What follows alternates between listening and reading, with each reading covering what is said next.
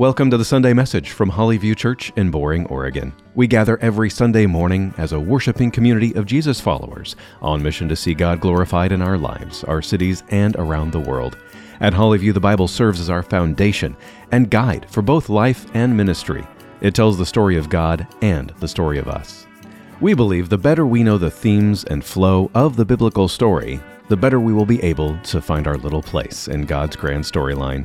Thank you for joining us. And now here's this week's message from Hollyview Church. This week, Pastor Joel is preaching on Philippians chapter 1, verses 12 to 18, with the message, Finding Joy in All Circumstances.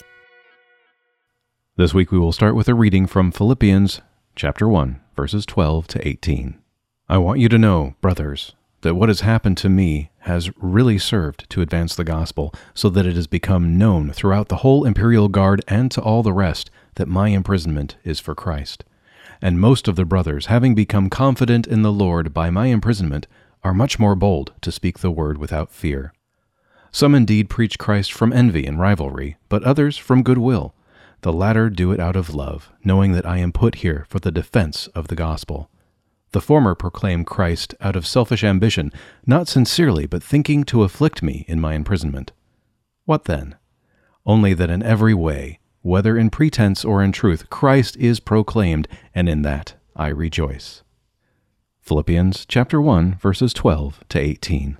And now to the message from Pastor Joel. Paul is writing these words from an imprisonment, most likely in Rome.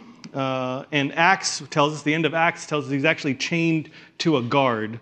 Uh, Josephus, the ancient scholar, said it was probably a four or six hour guard that he was uh, chained to in prison, uh, chained to uh, a guard. And I, we shouldn't miss the, the irony of this scene. Uh, Paul, who is an apostle, an apostle is a word that means sent one. Paul, an apostle, a sent one, can't go anywhere. He's stuck. He is stuck in prison, chained to a guard. Can you imagine how frustrating that would be? A sent one stuck where he is. It would be like a, a pianist with no piano. Frustrating, discouraging. But, but Paul, he doesn't grumble or complain. He actually finds joy where he is. He finds joy in all the circumstances, in, in very unlikely places and with very unlikely people. So this morning we're going to ask, well, how did he do that? How did he find joy? And I'm going to, give you the answer. It's very simple, actually. Uh, Paul reversed the chains. He reversed the chains. You see, uh, it wasn't that he was chained to the soldier, it was that the soldier was chained to him. Uh, it wasn't that he was chained in jail, it was that the place that he had, God had sent him, and he was right where he was supposed to be. Paul reversed the chains. And before we get to the text and we kind of unpack how did he reverse the change, how did he find joy in unlikely places and with unlikely people, before we get there, I, I want to ask you have you ever been in a, a time in your life where you just felt stuck? You felt miserable? You're like, I just got to get out of here. A, a, a, time when you were just like, man, this is not where I want to be. I feel like God's calling me to so much more, and I'm stuck here. Have you ever, have you ever felt like that? I have, and I'm going to tell you about it. Uh, when I was in eighth grade, we moved from Ohio down to Georgia, Augusta, Georgia. Have any of you been to Augusta, Georgia? You don't want to go to Augusta, Georgia. It's, it's hot and humid and you sweat. You walk out the door and you sweat. You get in your car and you, you just sweat all the time. And the bugs they have down there in Augusta, Georgia are like, they, you can go, like, you can ride them to work. Like, they're so big. These bugs are so big. It's hot, it's humid. Uh, the culture is, you hear about Southern culture, and that's like the nice, classy Southern culture. Augusta, Georgia is like, not that. and it is slow. It is so slow. The first time we went down there, we go to a fast food restaurant, and it took 20 minutes to get through the fast food restaurant. And everything is just slow because it's so hot and everyone's sweating and sticky. Nobody, like, just not a great, I just did not like it. I moved all away from all my friends in Ohio, It's my freshman year in high school. I'm stuck in a place I don't enjoy, I do not like. Well, I managed to get through high school, some very difficult years in high school. Uh, some other things happened, and I ended up having to stick around Augusta, Georgia to go to university there. So I ended up uh, registering for business classes. But at that time, God was doing something in my heart and calling me to missions. So I knew God wanted me to be a missionary. So, so there I am in Augusta, Georgia, a place I do not want to be, studying in a university, uh, business, finance, economics, all the stuff that I'm like, I'm not going to use any of this. God's calling me to the mission field. It felt pointless, it felt meaningless. And it was hard work, and I'm like, and I have no idea why I'm even, I'm gonna, am I ever gonna use calculus again? And I'll tell you no, I have not used it. There are some jobs that you use calculus, so just if you need to use calculus, great. But for me, I'm like, I'm not gonna use it anymore. The same time, I'm working at Chili's restaurant. So I'm working all day, and all these classes I thought were just like pointless and meaningless. And then I'm waiting tables at Chili's in Augusta, Georgia. Waiting tables is a very humbling uh, job, oftentimes, because most people don't go in there going, I wonder how I could be a blessing to the waiter. There you go. This is what I want, and I don't like it what I don't like. So it's mainly selfish people. So I'm pouring my life on the meaningless work of school, and then I'm at this job where people are just like super, like just self absorbed. Uh, and I'm supposed to wait on them. And I remember one time, there's people came in like five minutes before we were to close. They sit down, they ordered two burgers, well done, which takes like 20 minutes to cook, because I know. And I'm sitting there going, everyone else is clocking out, and I'm waiting on these people. We serve them their food, these burgers, and they sit around just talking. And I'm like, come on, come on. But it gets worse because then, I don't know these people, otherwise I would have said I'm sorry. But, but then they're like, they're just sitting around talking, and then they call me over, and I come over, and yeah, and they're like, these burgers are cold. And I'm like, of course they are, because you sit in there, just eat so I can go home. It was like, ah, so frustrating. Being in a place, I, I felt like the Lord was calling me to be a great missionary overseas, and there I was stuck in Augusta, Georgia. Well, I wasn't stuck alone, though. There was actually another guy uh, there, Jason, who I had met through Campus Crusade for Christ uh, at Augusta State University, and he also worked at Chili's with me. Except for, uh, for Jason, he had a smile on his face all the time. He was, he was loving life. He, he was sharing with people about Jesus and smiling. And, and Jason actually had uh, somebody even the same class as I was and was going to go as a missionary to Mexico. Uh, he was one year older than, than me uh, and completely different. Even though he and I were both like stuck in the same circumstances, for, for Jason, he wasn't. He found joy in that place and very unlikely place with very unlikely people because Jason, he made his mission was today. It wasn't in the future, it wasn't somewhere else. It was right in front of him. He, he wasn't chained to Augusta, Georgia. Augusta, Georgia was chained to him, and he was going to share the love of Jesus with it. Now, in the same way that Jason, he found joy in all those same circumstances that I felt stuck. Today, we're going to see the Apostle Paul wants, wants to show us that it's possible to find joy in all circumstances. All circumstances. And if you're realistic, you might be going, yeah, that's great in a church building on a Sunday morning where everyone's dressed up nice. But how do I find joy in my circumstances? Because you don't know what I've been through. You don't know what's happened to me. You don't know the people around me that I'm dealing with. If you came home to my house and saw my family, you, you might not say that. How, how do you know that you can have joy? Where do you find joy? Where, where, where, can you find joy in all your circumstances today? Well, that brings us back to Philippians. As Paul is going to encourage us to find joy in unlikely places with unlikely people uh, by simply reversing the chains. Paul's circumstances, they don't get any better from here, they actually get worse. The people he's dealing with is the same old people, but, but like my friend Jason, something was different in Paul. So I'd like to consider how we reverse the change to find joy in unlikely places with unlikely people. There, there's two, uh, two things that I think highlights, and if you, if you read through them, you see uh, there's a shift in things. Uh, Paul finds joy in prison and in persecution.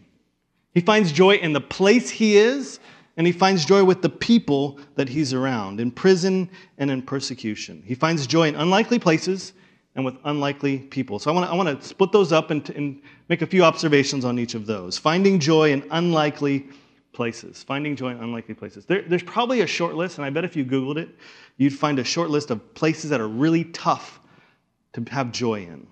I was thinking the first one is hospitals. Wouldn't it be? It's so hard to find joy in hospitals. Or a principal's office. Uh, work. Uh, Augusta, Georgia. It's hard hard to find joy in Augusta, Church. And this is for me.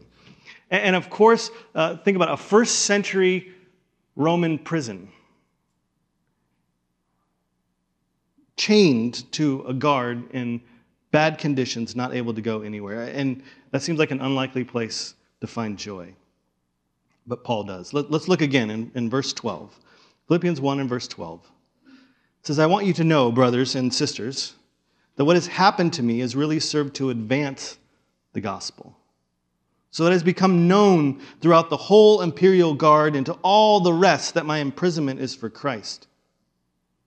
And most of the brothers, having become confident in the Lord by my imprisonment, are much more bold to speak the word without fear. We'll stop right there. If it was me in that prison, here the letter of Philippians would have been very short. Help get me out of here.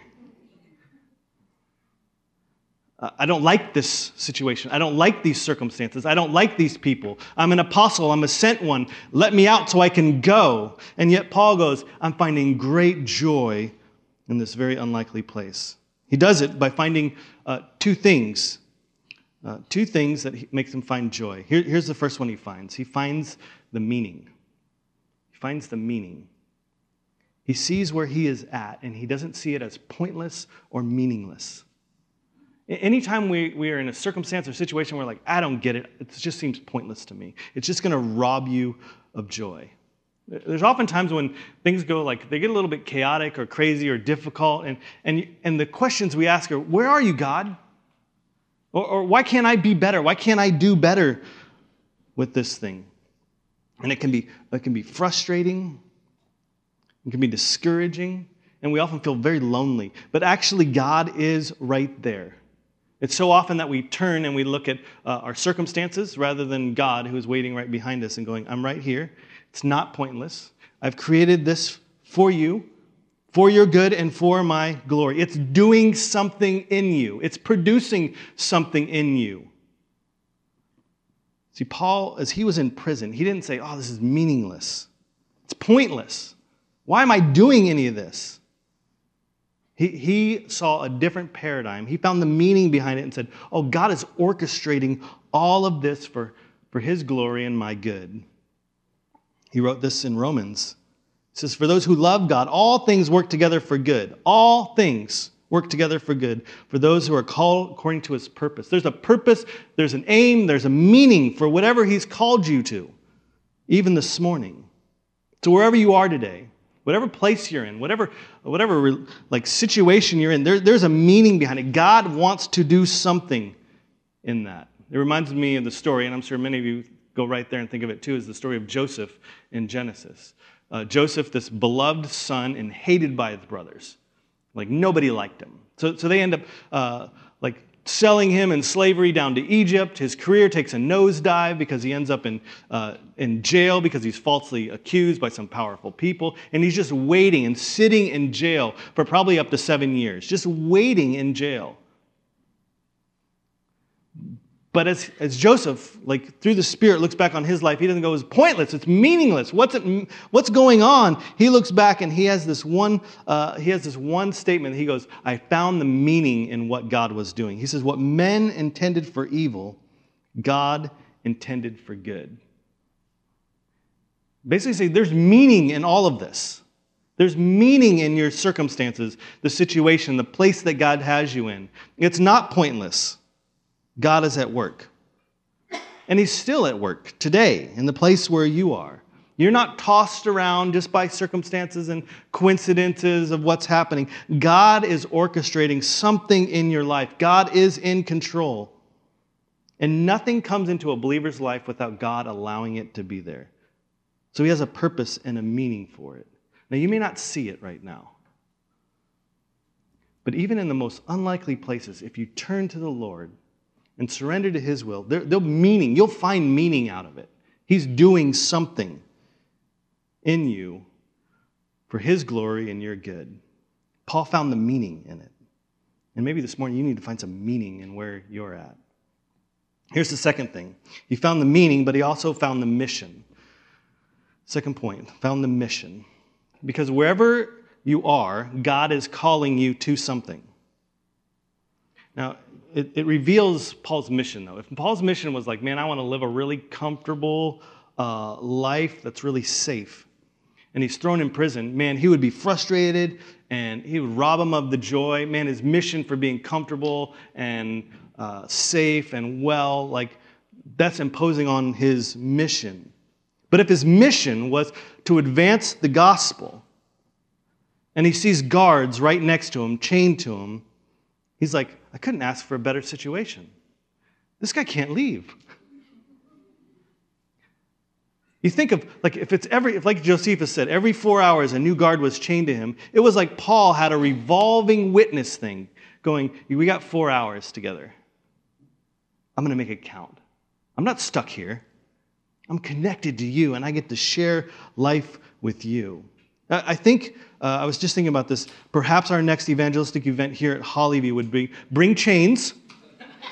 Let's go out to the community, latch ourselves to people then they're stuck with us, right? No, that's maybe a little uh, odd. But can you imagine Paul sitting there and every four, six hours being uh, a different guard being chained to him? What did those conversations look like? I, I know enough about Paul and the Bible that I, I can kind of imagine that. As Paul's like, What's your name? What's, what's your family like? What, what have you been looking for all your life? Is there something missing?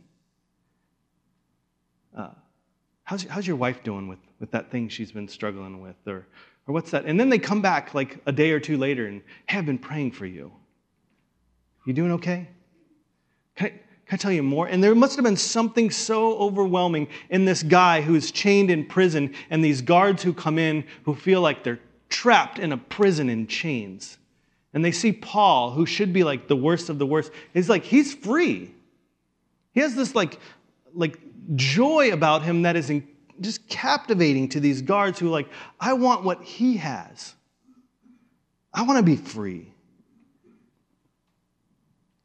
So then those guards who experience something so different because the gospel has taken root in Paul's life and it's so transformed him that even in a, a prison cell, he's finding all this joy and freedom in Christ that those guards go back and they tell the other guards.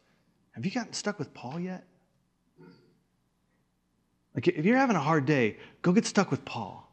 You'll come back completely changed.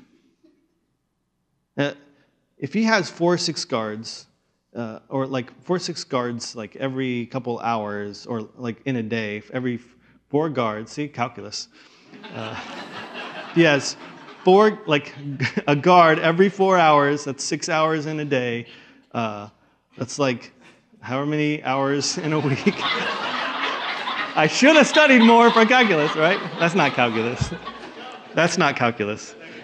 That's like addition. Angie, come on up here. uh, in one year, if there was a different person for uh, every four hours, he would have had 1,456 people chained to him for four hours to tell them the good news of the gospel. And he's in prison for a couple years. Just one at a time, not forgotten, uh, not thrown around by his circumstances, but sees that he has a meaning, a deep meaning behind what God is doing, and he's on a mission. And it changes. I mean, it changes the whole landscape of the whole imperial guard. One at a time, Paul changes the whole imperial guard and all the rest, like everybody else, because they got families as well. And then other believers who are hearing of it, and maybe they're a little bit timid, like, oh, what's going to happen? I don't want to get thrown in jail. All of a sudden they hear about what Paul's doing, and they're like, man, we got nothing to lose. Like, if they throw us in jail, look at the fruitful work that God does in there. If He doesn't, look at the fruitful work we can do here. So, so they're even more bold and they're proclaiming Christ. Eh, eh, they're thinking, if He can do that in jail, maybe I can do that with my neighbor. Maybe I can do it with my friend or my coworker. Well, if you want to, if you want to have joy in unlikely places, don't leave here this morning going, I need to change my attitude. I got to be better. That's not going to do it. It's just going to cause more frustration. What you need to do is simply change your mission. Okay, so don't change your attitude. Like if you're you're miserable right now, don't change, don't try and change your attitude. I'm just going to be really happy. Don't change your attitude, change your mission. Because your attitude reveals your mission. Your attitude reveals your mission. If your mission is right here and now, right in front of you, and you can see it. You'll find joy because there'll be opportunities all over the place to fulfill it. So that you won't, you won't see yourself being chained to that boss or coworker. No, that's not it at all. God's called you to them. That's your mission field. Uh, and, and so it's like reverses it, and then they get to be connected to you. And you get to share with them five days out of the week this love of Jesus. You're not, you're not chained to that house or those neighbors. God has connected you with them. You, you get to see them every time you get the mail or take the trash out or, or, or help feed their cat. You, all these gospel opportunities that you are connected with them. You're not chained there. You're given this wonderful mission and opportunity to be Christ to them. Your spouse is not a ball and chain. It's your opportunity every day to show them the love and forgiveness and freedom that you have in Christ to bring joy. You get this wonderful opportunity. The mission is right here, which makes every one of us missionaries. Do you know that?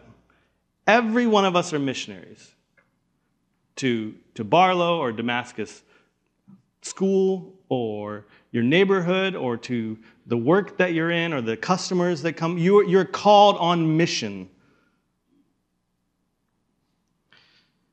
Well, if you discover your mission, I think you'll, you'll start seeing joy in very unlikely places. Let, let's move to the second area where Paul is able to find joy, finding joy with very unlikely people. Philippians 1, verse 15. Some indeed preach Christ from envy and rivalry, but others from goodwill. Now the latter do it out of love, knowing that I am put here for the defense of the gospel. The former proclaim Christ out of selfish ambition not sincerely, but thinking to afflict me in my imprisonment. What then? Only that in every way, whether in pretense or in truth, Christ is proclaimed, and in that I rejoice. Here's Paul suffering in prison, like the worst of the things, and then he hears that his team outside that are free the, the body of believers that he's like, these are my, these are my people, this is my tribe. Those people, some of them are actually uh, using it and kicking him when he's down to maybe make a name for themselves or, or just push Paul down to make themselves feel a little bit better. Eh, that would be, that would be hard to hear. That'd be hard to be with those people. But Paul, like, he's able to, like, and in that I rejoice. Like, Christ is Christ is proclaimed, I rejoice. Like, how, how are you joyful in prison with people that should be, you should be supported by, and they're kicking you down? And Paul goes, I, I, there's two things he focuses on. There's two things he wants you to, he wants to draw your eyes to in any relationship that you have that may be tough. Two things he says, look here. Let me, let me tell you what those are. Here's the first one. Paul focuses on the message and not the motive. He focuses on the message, not the motive. The, the words that come out, he, you should be critical of. In other places, he's very, uh, he's very aggressive when there's a false gospel being proclaimed. And he's like, we got to correct that and get that wrong. But here, it's like he's weighed the word, he's heard the message, uh, and it doesn't, doesn't appear to be wrong here. but he knows there's something going on, but he doesn't sit in the place of God to judge their motives. He doesn't try to figure out what is going on in their heart. He doesn't even call anyone out in this thing. He's like, look, I know there's people with bad motives and really good motives. I know there's people out there that are destructive and there's people that are productive. I know it because Paul's probably like, because that was in my heart as well. Says, Paul says there's some people moved by love and others out of selfishness. But he says, but I'm not God. So I'm just going to take them at their word, and that's going to free me to find joy. He considered what he, what he heard. Don't, don't, don't get this wrong. He didn't go, well, anything's just fine. No, it's the gospel. There, there's, a, there's some elements of what it means to be in Christ that Paul held very dear. Just read Galatians or, or Romans. There's certain things that he will go to bat for. But then there's other things like that they say, this is what they say, and I don't know where their motives are at, but I'm not going to judge. So I'm just going to let that go. He didn't guess at their hearts, he just let God be God. You think of how often is it tempting for us? I mean, okay, how, this is, how often is it tempting for me to judge people's motives? Uh, when we were in Slovenia, we were part of a little small church, like 20 people in the church, 20, 30 people. Uh, and we were asked early on if we would put some song sheets in the songbook. Uh, and we're like, yeah, obviously we, we, would do that. I was helping play guitar and lead worship, so uh, we decided that we would just bring the 20 sheets of paper Sunday morning and put them in the book. It seemed while I was, you know, doing worship practice. That's not what this lady expected, though. She expected it to be done earlier. So when we got there, she was very upset and disappointed that we hadn't done it earlier. Uh, but it went to like the nth degree because she started judging our motives. You guys don't care. You guys aren't for us. You, you guys are trying to like sabotage us. It was just motive statement after motive statement. And in that, you know that she was she must have been chained to some other truth or story that was just pulling her down, that couldn't allow her to be in community with us, couldn't allow her to see, hey, we're for you. And it didn't matter how much we, we said that, hey, no, that's not true, we're for you. She just wouldn't listen to us. And you know how often over the last several years it's been so tempting to judge her motives? She did that because fill in the blank. I mean, we, we, we, we, we tend to do that all the time. We, we judge people's motives. Well, I know why they weren't in church, or I know why they were in church. Like, you can't win. Like, the heart of uh, other people, if you're trying to judge the motives of other people, it's going to rob you of joy. That was crushing to that lady to sit in the place of God and judge our motives. And it was painful for us. But how often have I been in that place where I've judged other people's motives? And it's crushing for me and painful for that person. We play the role of God, and it's too big for us. Humans, uh, we, we say this back in Samuel, humans can only look on the outward appearance, but only God can see the heart. So I think there's an adequate response to judge with wisdom the true words and, and weigh those against God's words. But if, if the words are true, don't judge someone's motives. Don't look at their, their hearts. Just let God deal with that. And I think if you do that, if you leave the motivation diagnosis to God, you'll, you'll be much freer and full of joy. It'll just be easier and go, I don't know why they did that, but it looks great. Praise the Lord. To focus on the message and not the motives. Here's the second thing Paul focuses on Christ and not humans. It's so easy to look at people, easy to compare. It's easy to make hierarchies of who's better than who. I mean, I know I'm better than this guy, but I'm not quite as good as her. Uh, and it's all uh, it's all this like hierarchy of who can I push down to make myself look better. Because if they're not as good as me, then that makes me look a little a little bit better. And Paul eh, is refusing to do this to whoever these people are that are trying to push him down. It would be so easy like, yeah, and so and so did that, and you know they're really bad, so let's push them down as well. He's like, I, I refuse to do that. He says, I'm going to simply look in Christ. Is Christ exalted? Is He's the main focus? And if Christ is being exalted, I don't care what happens to me if push, people push me down. I don't need to be honored and raised up. Christ does. Is Christ being honored? Then I can rejoice. Because the truth of the matter is, it's not in any of our efforts or works or motives or anything that wins us approval with God. As if some people will be a little bit better, and God's like, well, they're great people, and these are bad people. We're all sinners saved by grace. It says, Paul even says, we're, we've all fallen short of the glory of God. We are all sinners, every one of us. We're all saved by God's great grace and mercy. He rescues us and forgives us to make us free then comparison, then, is just the joy killer. You know, uh, you hear it in churches all the time, at least I do. And I know there's even like a part of me that's like, uh, my heart wants to go there. Like, we're doing it right. Did you guys know that? We're like the only church that's doing it right. Isn't that amazing? How, like, I don't, I, actually don't honestly believe that. I think, but, but how often my heart wants to go there to make us like, oh, I think we're doing really good. So is everybody else because they're all saved by grace. Those who, those who are in relationship with Christ are on this journey and they're honoring and glorifying God. So I want to praise. I want to, worship when Good Shepherd is doing great. I want to worship that Damascus Community Church is thriving. That's awesome.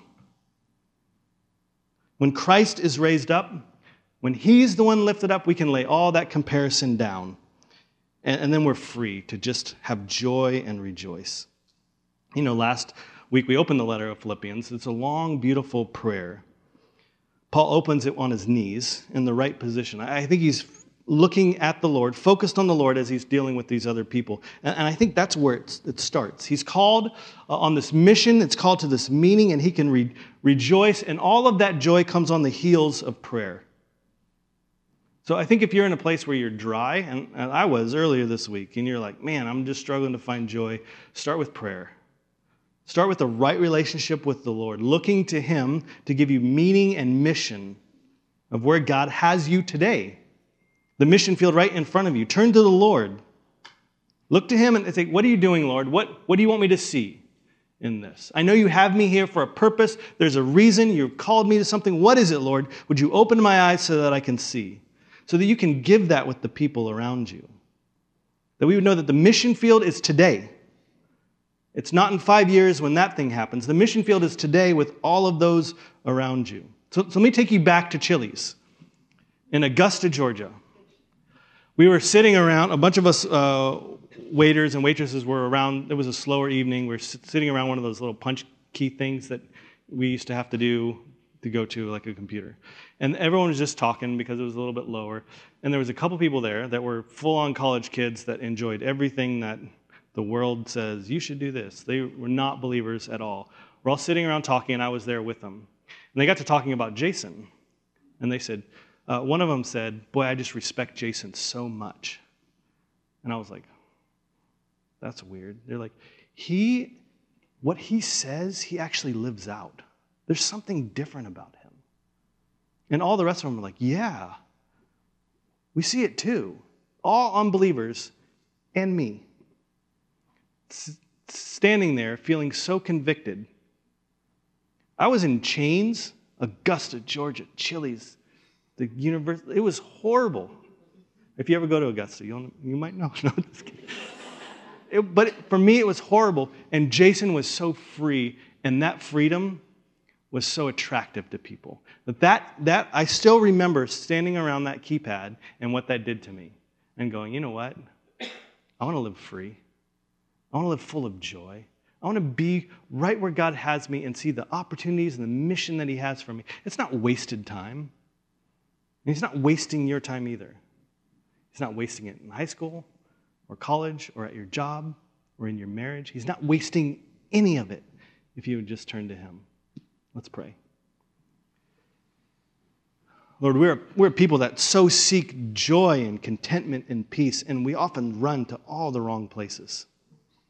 Lord, would you make us a praying people that start with prayer and then are able to experience the joy of what it means to live with meaning and a point in life that you've given us, with a mission of the people right around us. Lord, we reverse those chains to not feel stuck, but, but also see them as a wonderful opportunity uh, to advance the gospel, to make a difference in our world, uh, to share your love and peace and freedom and forgiveness. Well, would you, would you make all of us missionaries? Would you, would you put on our hearts and on our minds, even this week, Lord, who am I a missionary to? And how can I see the opportunities that I, I have, that you put me in, that you've placed me right there to bring you glory? And that would be for my good. Lord, would I surrender, and we as a church surrender to what you're calling us to today and even this week. In Jesus' name we pray. Amen. Thank you for joining us for this message from Hollyview Church. We invite you to join us in person for our worship service every Sunday morning at 1030. You can find us on Southeast 257th Avenue, just off of Highway 212, between Boring and Damascus, Oregon, or find us online at hollyviewchurch.com. Together, we are being shaped by the gospel, rooted in God's Word to share God's grace and truth. Again, whether online or in person, thank you for joining us here at Hollyview Church. You see, Joel, I didn't call you Dr. Joel. I did a great job. Didn't say Dr. Joel.